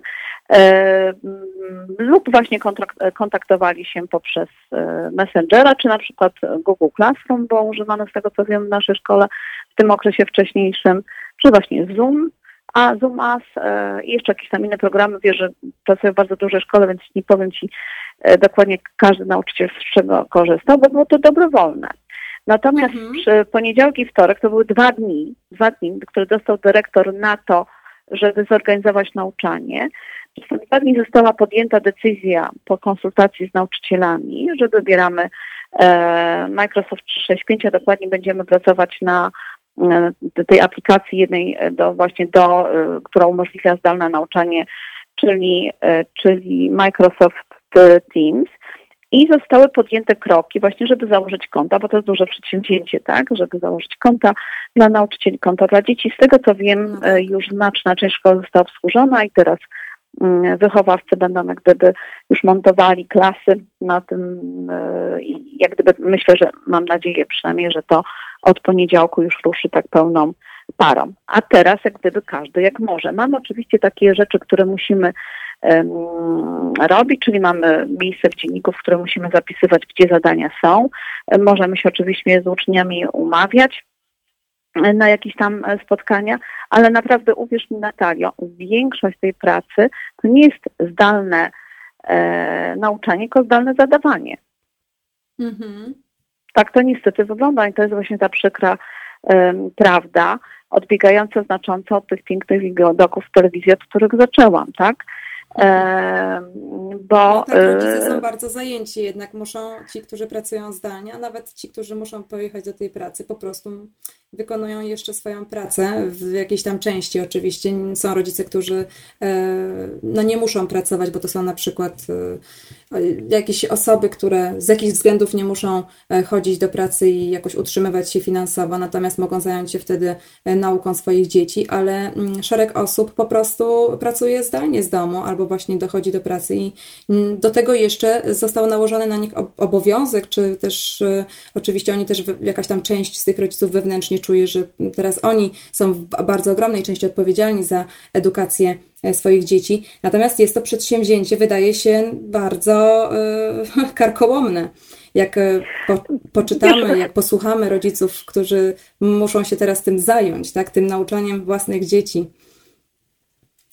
Jest to na pewno trudne, szczególnie, że to nie jest tak, że nauczyciele nie chcieliby prowadzić tych lekcji online, prawda? Natomiast jeżeli jest tak, mhm. że, bo myśmy zbierali informacje, że mamy w klasie e, taką sytuację, że nie wiem, ledwo parę osób powyżej średniej połowy klasę może się z nami połączyć, to nie możemy zrobić lekcji online, dlatego że część klasy nie będzie w niej brała udziału, więc musimy wybrać taką formę pracy, tak. która była gdzie dla każdego ucznia, bez względu na to, czy on e, ma dostępność, czy nie ma dostępność e, w danym momencie do mm, internetu, żeby on mógł tą pracę wykonać, tak? I tutaj cała ta trudność polega. To, co mnie cieszy, że w narzędziu, które wybraliśmy, jest możliwość e, nagrywania lekcji, więc ja mam nadzieję, że będzie taka możliwość prowadzenia tych lekcji online, nagrywania ich i ci uczniowie, którzy w danym momencie nie, nie będą mogli się połączyć, będą mogli te lekcje odtworzyć. Ale jeszcze weź pod uwagę, Natalia, jedną rzecz, że system e, internetowy w Polsce i te platformy nie są przygotowane do tak ogromnego um, używania, jak, jak teraz jest. E, wszyscy e, jak gdyby rzuciliśmy się teraz e, na, na nię, prawda? Użytkowników jest mhm. wie, wielu i one najzwyczajniej w świecie się zawieszają. Nie wiem, czy wiesz, ale wczoraj po dwóch, trzech godzinach pracy padły oba dzienniki, i Librus, i Wulkan. One po prostu nie działały. W różnych, oczywiście nie, nie, nie, nie, nie, nie przystoczę z tym, w tych samych momentach, ale generalnie był ogromny problem z dziennikami. Dzisiaj było troszkę lepiej, ale też były takie godziny, że ze skarby świata nie można było się zalogować do dziennika, ani cokolwiek w tym dzienniku zrobić. E, dzisiaj uczestniczyłam w właśnie w takim szkoleniu online poświęconym właśnie tym narzędziom, które będziemy używali i w trakcie, kiedy pan mm, pokazywał, również mu się zawiesił system, czyli jak gdyby platforma, którą nam polecał, w którymś momencie była właśnie może nie całkowicie zawieszona, ale mm, jak gdyby zwolniła swoją pracę trzeba było bardzo długo czekać, aż jak gdyby pewna rzecz zostanie przesłana i druga osoba tą rzecz odbierze. No i właśnie komentarze, które się pojawiają z prowadzących i um, osób organizujących ten kurs, choć wiele lat pracują na tej platformie, nigdy nie widzieli takiego tłoku i takich um, właśnie sytuacji, że się platformy zawieszają. Wydaje mi się, że gdybyśmy wszyscy rzucili się na te lekcje online na raz, to wszystkie te platformy ten, mogłyby nie podołać i byłyby właśnie mm, problemy z tymi łączami. Poza tym jeszcze chciałabym zwrócić uwagę na jedną rzecz, że dziecko oglądając e, taki, taką lekcję również zużywa swój domowy internet. A to nie jest tak, że mamy e, wszystkich, e, wszystkie dzieci bogate, mające najlepszy internet i z bardzo dużym mm -hmm. przesyłem. Wczoraj dyrektor mówił, że miał telefon od samotnej mamy, która ma jakieś dzieci w naszej szkole i ona powiedziała, że e, wczoraj odbyła się jedna lekcja online jednego, jedno z tych dzieci chodzących do nas szkoły w takiej lekcji uczestniczyło i ta lekcja e, no, no, zużyła dosyć duży pa część pakietu tego internetu. I ona sobie wyliczyła, że jeżeli w tygodniu odbędą się takie lekcje w większej ilości, że będzie ich 8, to wówczas w ciągu tego tygodnia zużyje się jej miesięczny internet. Więc będzie musiała mhm. albo zapłacić więcej, albo powinna zmienić pakiet, tak? No jeżeli sama to mamą, to pewnie tnie koszty i stara się, żeby te wydatki domowe na różne te media były jak najmniejsze. Pewnie ma ten pakiet, no nie jak gdyby jakiś specjalnie szeroki i ciekawy. Do tej pory na potrzeby ich domu wystarcza, tak? Mhm. No i to Bardzo dobrze, problem, to, że wspominasz o tych osobach, które właśnie są powiedzmy tą grupą, y, u której uwidaczniają się coraz wyraźniej te różnice, to odstawanie też niestety od tej grupy osób, które powiedzmy są uprzywilejowane z jakiegoś względu, chociażby z tego nielimitowanego pakietu internetowego. To niby są takie E, można powiedzieć pozornie tylko błahe e, powody, ale one są właściwie bardzo kluczowe, ponieważ e, no właśnie dysproporcjonują ten dostęp do nauki. Tak, z jednej strony mamy osoby, które faktycznie mogą uczestniczyć i być gotowe w każdej chwili ze względów technicznych, internetowych, po prostu jakiejś tam dyspozycji w, w, ty, w tych okolicznościach, w, tej, w domu, w którym się uczą, a z drugiej strony mamy szereg osób, które są po prostu y, no jakby po, po, po, pozbawione albo y, wręcz ich y, kontakt właśnie z tego rodzaju lekcją jest bardzo zredukowany, tak, bardzo ograniczony. I jeżeli mogłabym tutaj e, coś e, dodać odnośnie, jak to nauczanie moim zdaniem powinno wyglądać. E, jak wygląda ocenianie? To, no oczywiście na, na razie nie oceniamy, to znaczy do, do środka w ogóle nie mogliśmy oceniać, natomiast no teraz te prace będą oceniane. E, tak naprawdę do dzisiaj nie wiem, jak mają oceniać WF-iści, natomiast my będziemy oceniali pracę, bo jest, są e, możliwości. Dzieci no na tak, przykład już do tej pory przysyłają nam, przysyłają na przykład nam zdjęcia prac wykonanych w zeszycie, e, czy wysyłają jakieś zadania drogą mailową do nauczycieli. To, co mogę powiedzieć, że dyrektor jak gdyby tutaj ustalił, znaczy zarządził w porozumieniu z nauczycielami, że nie będziemy stawiać jedynek za prace domowe, prace domowe. Będziemy natomiast oczywiście zaznaczać taką informację w dzienniku, że dziecko nie zrobiło takiej pracy, żeby rodzic wiedział, że była jakaś praca nie została ona zrobiona. No o, ewentualnie, mhm. jeżeli zaangażowanie dziecka będzie powiedzmy mm, oddatość, ale no, gdyby jakość tego będzie bardzo niska, to będziemy raczej wpisywać, że to jest niezaliczone, ale nie ocena niedostateczna. To właściwie jeśli chodzi o, o ocenianie, to żeśmy to ustalili, natomiast no, pozostałe mm, y, jak gdyby zasady oceniania, no to zgodne z naszym wewnętrznoszkolnym systemem oceniania, y, takie jakie do tej pory y, były. Natomiast ja osobiście uważam, że taki największy błąd, który jest robiony obecnie, polega na tym, y, że my mamy jak gdyby mm, uczyć w ramach podstaw programowych, które są, a wiesz dobrze, że one są przeładowane.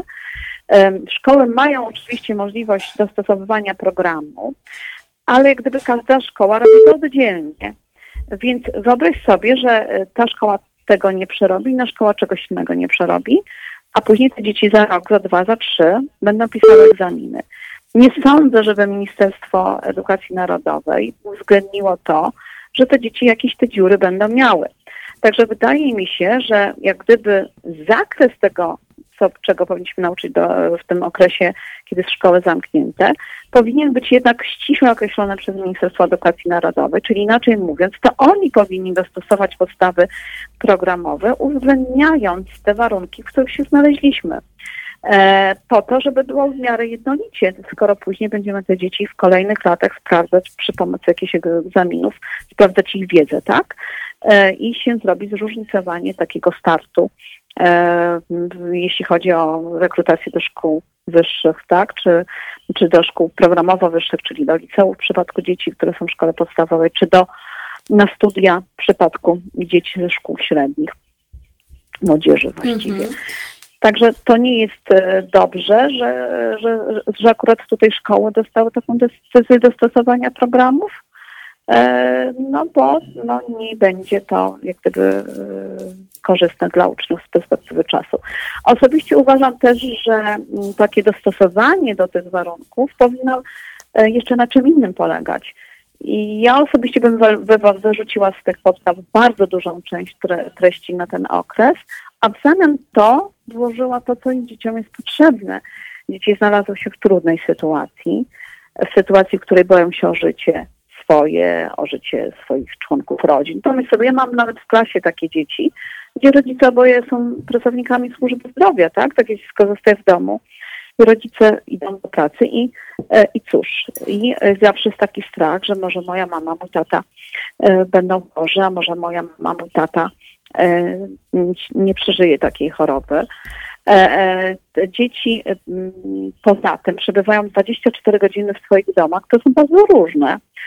Dobrze wiesz, dla jakiejś, mam nadzieję, niedużej, ale jakiejś grupy jednak dzieci, szkoła była ucieczką od domu, w której były kłótnie rodziców, bo którzy się rozwodzą, e, czy przemoc e, domowa, czy alkoholizm któregoś z rodziców. A teraz te dzieci przez cały czas w tym domu są. To nie każdy dom jest takim domem wspaniałym, wspierającym, w którym dzieci bawią się teraz z rodzicami w gry planszowe jest tak?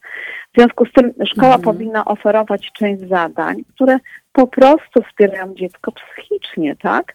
Oczywiście, że my będziemy prowadzić takie działania i już są prowadzone jakieś tam działania w kierunku właśnie y, wspierania, ale to są takie jak gdyby działania indywidualne, tak? Czyli jeśli mamy informacje na temat, że dane dziecko jest w określonej sytuacji, to oczywiście pomagamy. Natomiast dobrze wiesz, że czasami źle w domu, to dziecko ukrywa tą sytuację. Tutaj powinno być szereg jakichś takich najzwyczajnych w świecie zajęć dla dzieci, które wspierają ich e, w tym trudnym czasie, a nie nastawienie e, na naukę. Bo powiedz mi, co teraz jest ważniejsze? Czy to, jak dziecko będzie się czuło, czy budowa korzenia?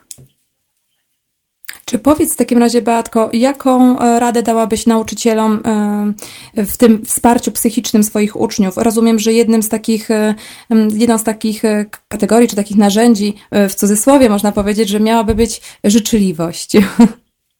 Na pewno życzliwość. Poza tym powiem Ci szczerze, w ogóle bym nie zwraca, znaczy nie stawiałabym ocen negatywnych, znaczy wspierałabym dziecko, zachęcała to dziecko, które nie odrobiło pracy, czy e, w tym, czy jak kontaktowała się z tym dzieckiem, czy pomagała, natomiast nie, e, jak gdyby bym tutaj zeszła z takiego nastawienia jednak na, na ocenianie. Znaczy ocenianie uważam, że powinno być właśnie tutaj bardzo wspierające, a nie, negat- nie, nie, e, no nie, nie takie bardzo nastawione, że tyle i tyle powinieneś, tego nie umiesz.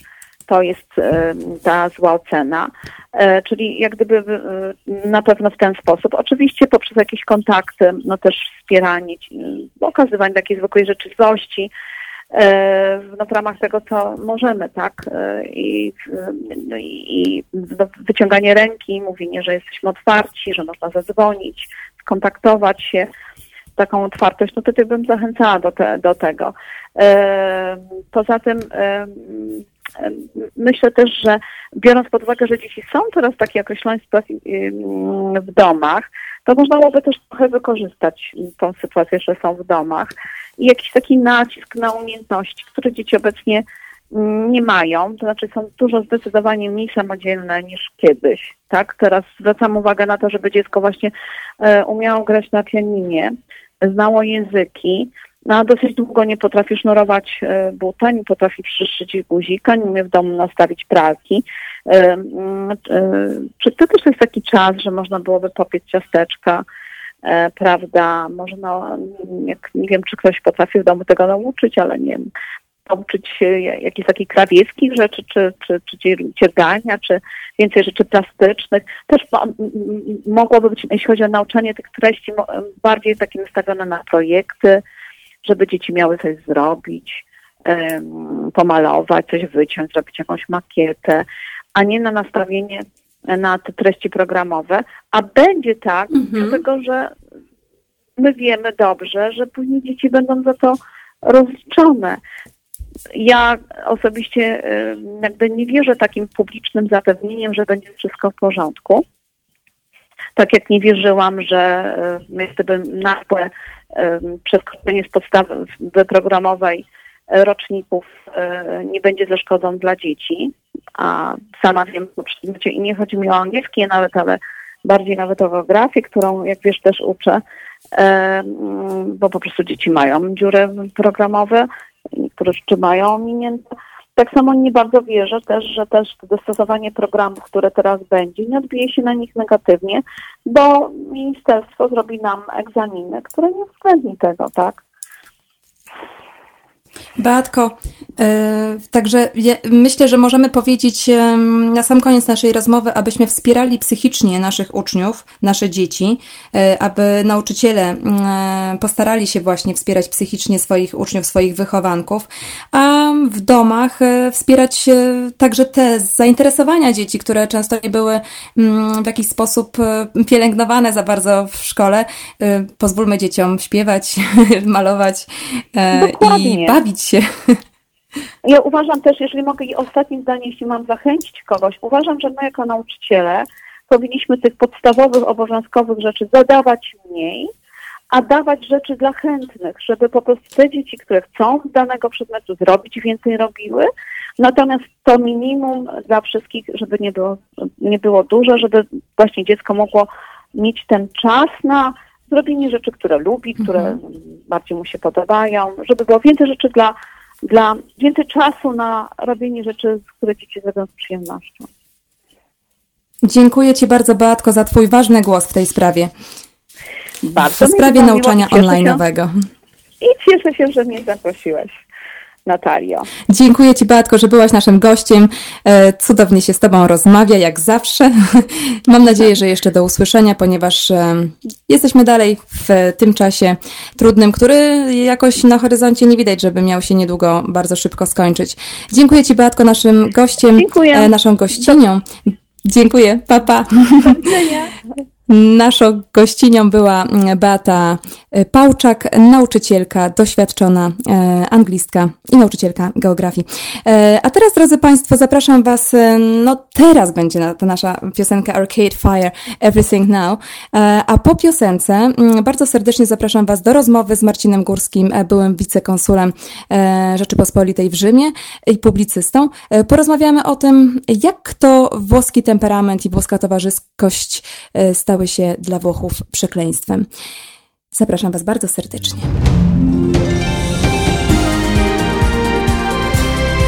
Halo Radio. Dzień dobry, drodzy Państwo. Dobry wieczór, już właściwie mamy e, wieczór. E, naszym kolejnym gościem jest Marcin Górski, były wicekonsul e, Rzeczypospolitej w Rzymie. A ja, drodzy Państwo, zachęcam Was do tego, żebyście pisali do nas na, mm, pod, pod naszym, naszą transmisją na żywo na YouTubie oraz na maila teraz małpahalo.radio. Także zachęcam Was, Was bardzo gorąco, byście wspierali nas stałymi opłatami, bo tylko w ten sposób możemy się rozwijać. A więc polegamy na Was. Proszę bardzo, Marcin, cześć. Dzień dobry wieczór. Dobry wieczór. Witam Państwa. Marcinie, co powiesz w takim razie na to pytanie, które e, postawiłam na początku e, w zapowiedzi naszej rozmowy? Czy, albo może inaczej, zróbmy z tego tezę, temperament włoski i towarzyskość Włochów stały się przekleństwem w obliczu zagrożenia, y, nawet nie zagrożenia, tylko już w obliczu panującej pandemii. Co powiesz o tym?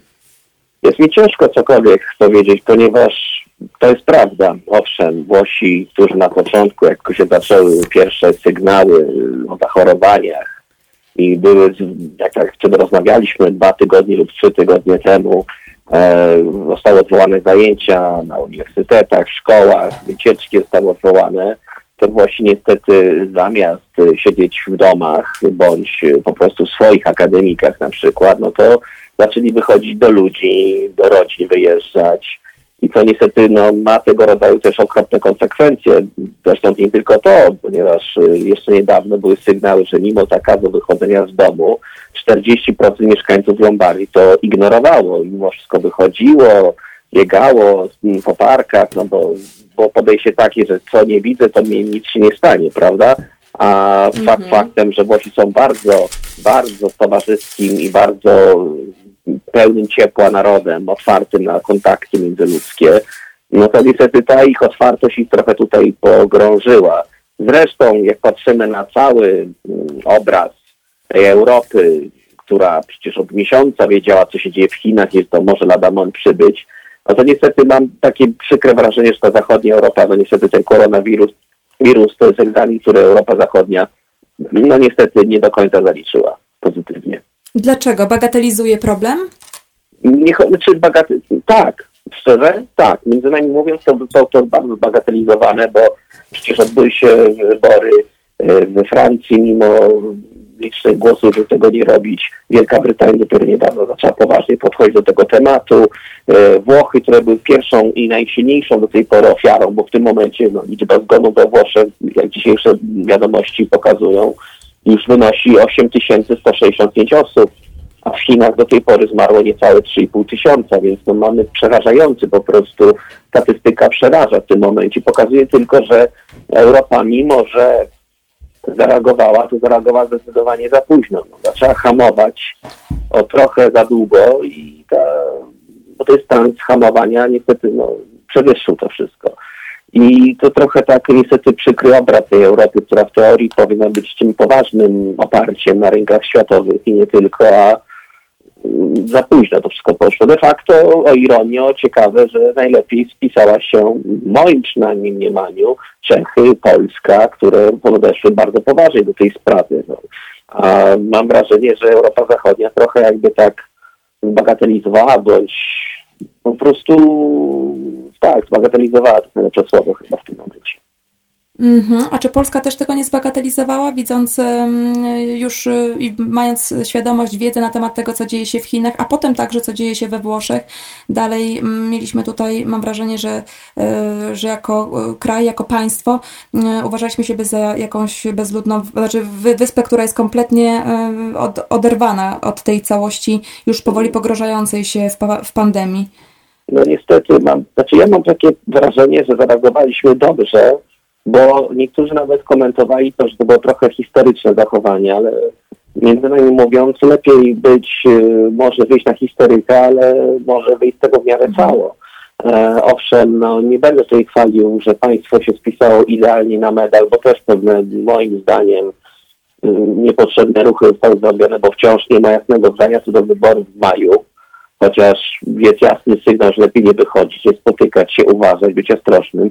A polskie społeczeństwo ma to coś w sobie, że e, jednak jak dochodzi do takiego sygnału, że coś się dzieje, to można się śmiać z tych ludzi, którzy opróżniali półki w, w sklepach spożywczych czy w supermarketach, ale i tak jak ja obserwuję sytuację na ulicach bądź na drogach, no to generalnie no, jest y, reakcja no, dosyć rozsądna po stronie obywateli. Może czasami to się wydawać trochę przesadzone, ale jednak ci ludzie boją się, bo widzą, co się stało w Hiszpanii, we Włoszech, w Chinach i nie chcą mieć tego znowu u siebie.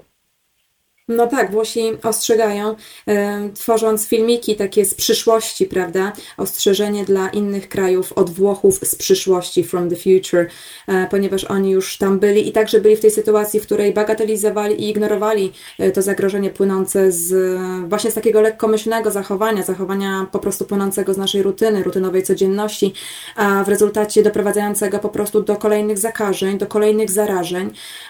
I teraz mówią wyraźnie światu, że byście uważali i żebyście naprawdę potraktowali to bardzo poważnie, stay home, tak, i te wszystkie po włosku zostań w domu, to jest naprawdę bardzo poważnie mm, traktowane, y, czy bardzo. konstruowane ostrzeżenie ze strony Włochów dla świata. Powiem tak, to jest, są też inne filmiki, jak na przykład burmistrzów mniejszych miasteczek, gdzie dochodzi do zarażeń, którzy wprost i na dosyć wulgarny sposób wypowiadają się do mieszkańców, że mają siedzieć K w domu i nie wychodzić K nigdzie, ponieważ no, to jest po prostu zagrożenie. I koniec. Bardzo niepoważne podejście. To jeżeli dochodzi do takiego rodzaju, że nawet burmistrzowie mi miasteczek dosyć jasno mają sygnał, że ludzie mają siedzieć na, na czterech literach w domu, nie wychodzić, ale Włosi mają to coś w sobie, że to jest naród, który nie lubi siedzieć e, w czterech ścianach. Oni są narodem, który jest e, stworzony do bycia poza domem. Dom służy do tego, żeby się wyspać, zjeść kolację z rodziną, a de facto w ich kulturze i w naturze jest wychodzenie na zewnątrz, do parków, do, do, do, do ludzi, na place, na targi, na bazary, na, na, do restauracji. To jest, to jest u nich normalne. I nagle oni muszą od A do Z to wszystko całkowicie odwrócić, co dla nich jest trudne. Niech będzie symbolem to, że ludzie, którzy muszą siedzieć w domu, zaczęli organizować koncerty balkonowe. I to jest mhm. pięknym obrazem w tych gorzkich czasach. Albo na przykład tenor, y, który jest zmuszony do siedzenia w domu, wyszedł na swój balkon w mieszkanie we Florencji, zaczął śpiewać Nessun Dorma na cały głos. To są takie przykre, piękne obrazki w przykrych czasach. Jest szansa, że to jakoś się ułoży, chociaż były reakcje na początku trochę bagatelizujące, tak jak pamiętasz, jak rozmawialiśmy kiedyś, że Mediolan wystosował taki film, że Mediolan nie zatrzymuje się, działa dalej, bo to miało być tak na zasadzie, że owszem, no jest źle, ale nie ma co od razu panikować, ale niestety chyba jednak ta panika była, powiem szczerze, wiele osób popełniło ten błąd i źle zainterpretowało te wydarzenia na początku, w tym ja. Ja byłem przekonany na początku, że na pewno nie przewidywałem takiej ilości ofiar, ani takiej ilości zarażonych, no bo nie jestem epidemiologiem, no ale liczyłem, że kraj zachodni jak Włochy poradzi sobie z tym przypadkiem, no ale tam od lat jest kryzys w służbie zdrowia, więc o czym my tu w ogóle mówimy. Marcin, e, tak? myślę, że włoskie, włoskie e, zachowanie w tej chwili, w tym czasie tego mm, właśnie kryzysu epidemicznego, może być dla nas, e, Polaków pozostających w domach, w kwarantannie, jakąś inspiracją. W, mam na myśli te śpiewy, tańce na balkonie i mm, dzielenie się właśnie swoją energią, ale z dystansu. Marcinie, bardzo dziękuję Ci za tę rozmowę. Musimy ją w tej chwili zakończyć, dlatego że za chwilkę wypuścimy dla Państwa uszu opowieść o szczęściu, a może nieszczęściu, a może szczęściu. Zobaczymy, o czym ta opowieść do nas mówi w tym właśnie czasie, jaki mamy teraz. Z nami był Marcin Górski, były wicekonsul Rzeczypospolitej w Rzymie. Bardzo Ci dziękuję, Marcinie. Dziękuję bardzo. Jeszcze chciałem powiedzieć, że nie było gorszego widoku niż ten widok ciężarówek w Bergamo i myślę, że to jest niestety taki obraz, który daje wiele do myślenia. O, bardzo Ci dziękuję, Marcin. Do usłyszenia wkrótce na naszej antenie. Do zobaczenia. A teraz, drodzy Państwo, zapraszam Was właśnie do odsłuchania opowieści.